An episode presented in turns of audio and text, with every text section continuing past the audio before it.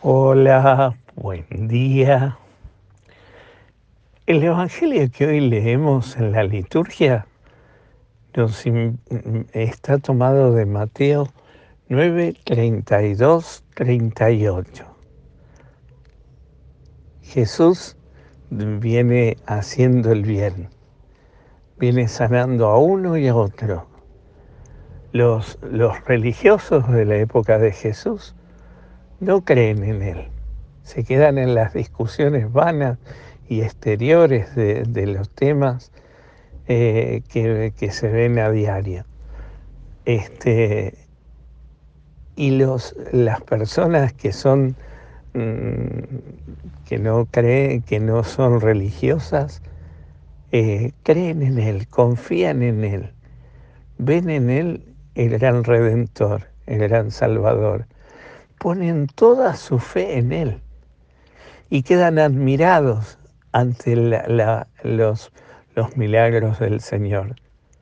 Ayer y hoy veíamos devolverle la vida a, la hija del funcionario eh, judío, del, aquel que va a pedirle a Jesús, aquella mujer que tiene eh, pérdidas este, constantes, eh, a dos ciegos y hoy también a este endemoniado que le devuelve la paz. Y él ve toda la multitud que se, se agolpa alrededor de él y sus discípulos. Y los ve tan desorientados y desanimados. Los ve como ovejas sin pastor. Y entonces les va a decir, oren mucho porque la mies es mucha y los trabajadores son pocos.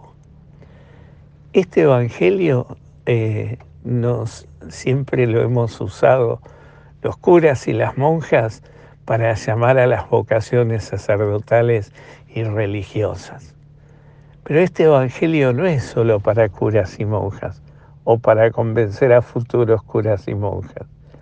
Este Evangelio es para todo cristiano. Y por eso la liturgia lo pone hoy, para que lo leamos todos. Y quizás debamos todos aprender que la responsabilidad del reino no es solo de los curas y de las monjas. Y no es solo que falten curas y monjas, que es verdad, sino también todo cristiano que sea capaz de convertirse de alguna manera en pastor, en que sea testimonio, que haga presente a Cristo, tanto sacerdote como laico, eh, como padre de familia, como trabajador, como obrero, como empresario, allí donde Dios te ha colocado, donde Dios te ha puesto, en el lugar donde, de acuerdo en el rebaño que Dios te ha, te ha puesto delante. Qué lástima que los cristianos veamos el mundo como todo el mundo lo ve y todo el mundo lo ve al mundo eh, mal, desesperanzado, angustiado, eh, la pandemia, la, la, este, la guerra, los enfrentamientos aquí en la Argentina, en la grieta, las cuestiones económicas. Qué lástima que nos quedamos en esa, en la quejosa. Los cristianos no estamos llamados a vivir la quejosa, a vivir en esa forma, en forma de angustiante y deprimente, como dice el tango, sino que los cristianos estamos llamados a dar testimonio de Cristo. Y si viéramos el mundo al revés, diéramos vuelta la tortilla y nos diéramos cuenta que este mundo no es una desgracia, sino una congracia Dios se congracia con nosotros. Si diéramos vuelta a nuestra visión y viéramos el mundo como una oportunidad, qué gran oportunidad tenemos los cristianos de convertirnos en pastores, anunciadores de Cristo, llevando y haciendo presente el reino en un mundo que está tan lejos, tan angustiado y tan desesperado.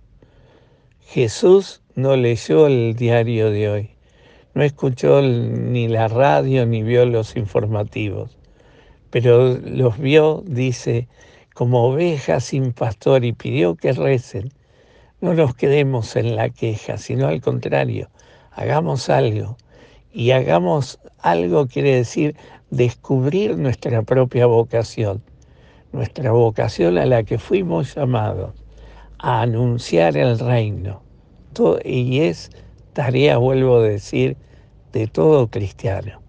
Y este mundo está como está, sí, está como está, pero es la gran oportunidad para nosotros los cristianos, para poner en juego nuestra fe, nuestra esperanza, nuestra caridad, nuestra actitud de servicio, nuestro deseo de hacer presente el reino. Que el Señor hoy te conceda la gracia de poder ver este mundo con ojos nuevos, con la oportunidad nueva del Evangelio y hacer presente a Jesús en ese mundo que te ha tocado vivir y que está lejos de Él. Que el Señor hoy te conceda un maravilloso día, te llene su gracia, te dé su paz y te conceda su bendición. Él que es Padre, Hijo y Espíritu Santo. Amén.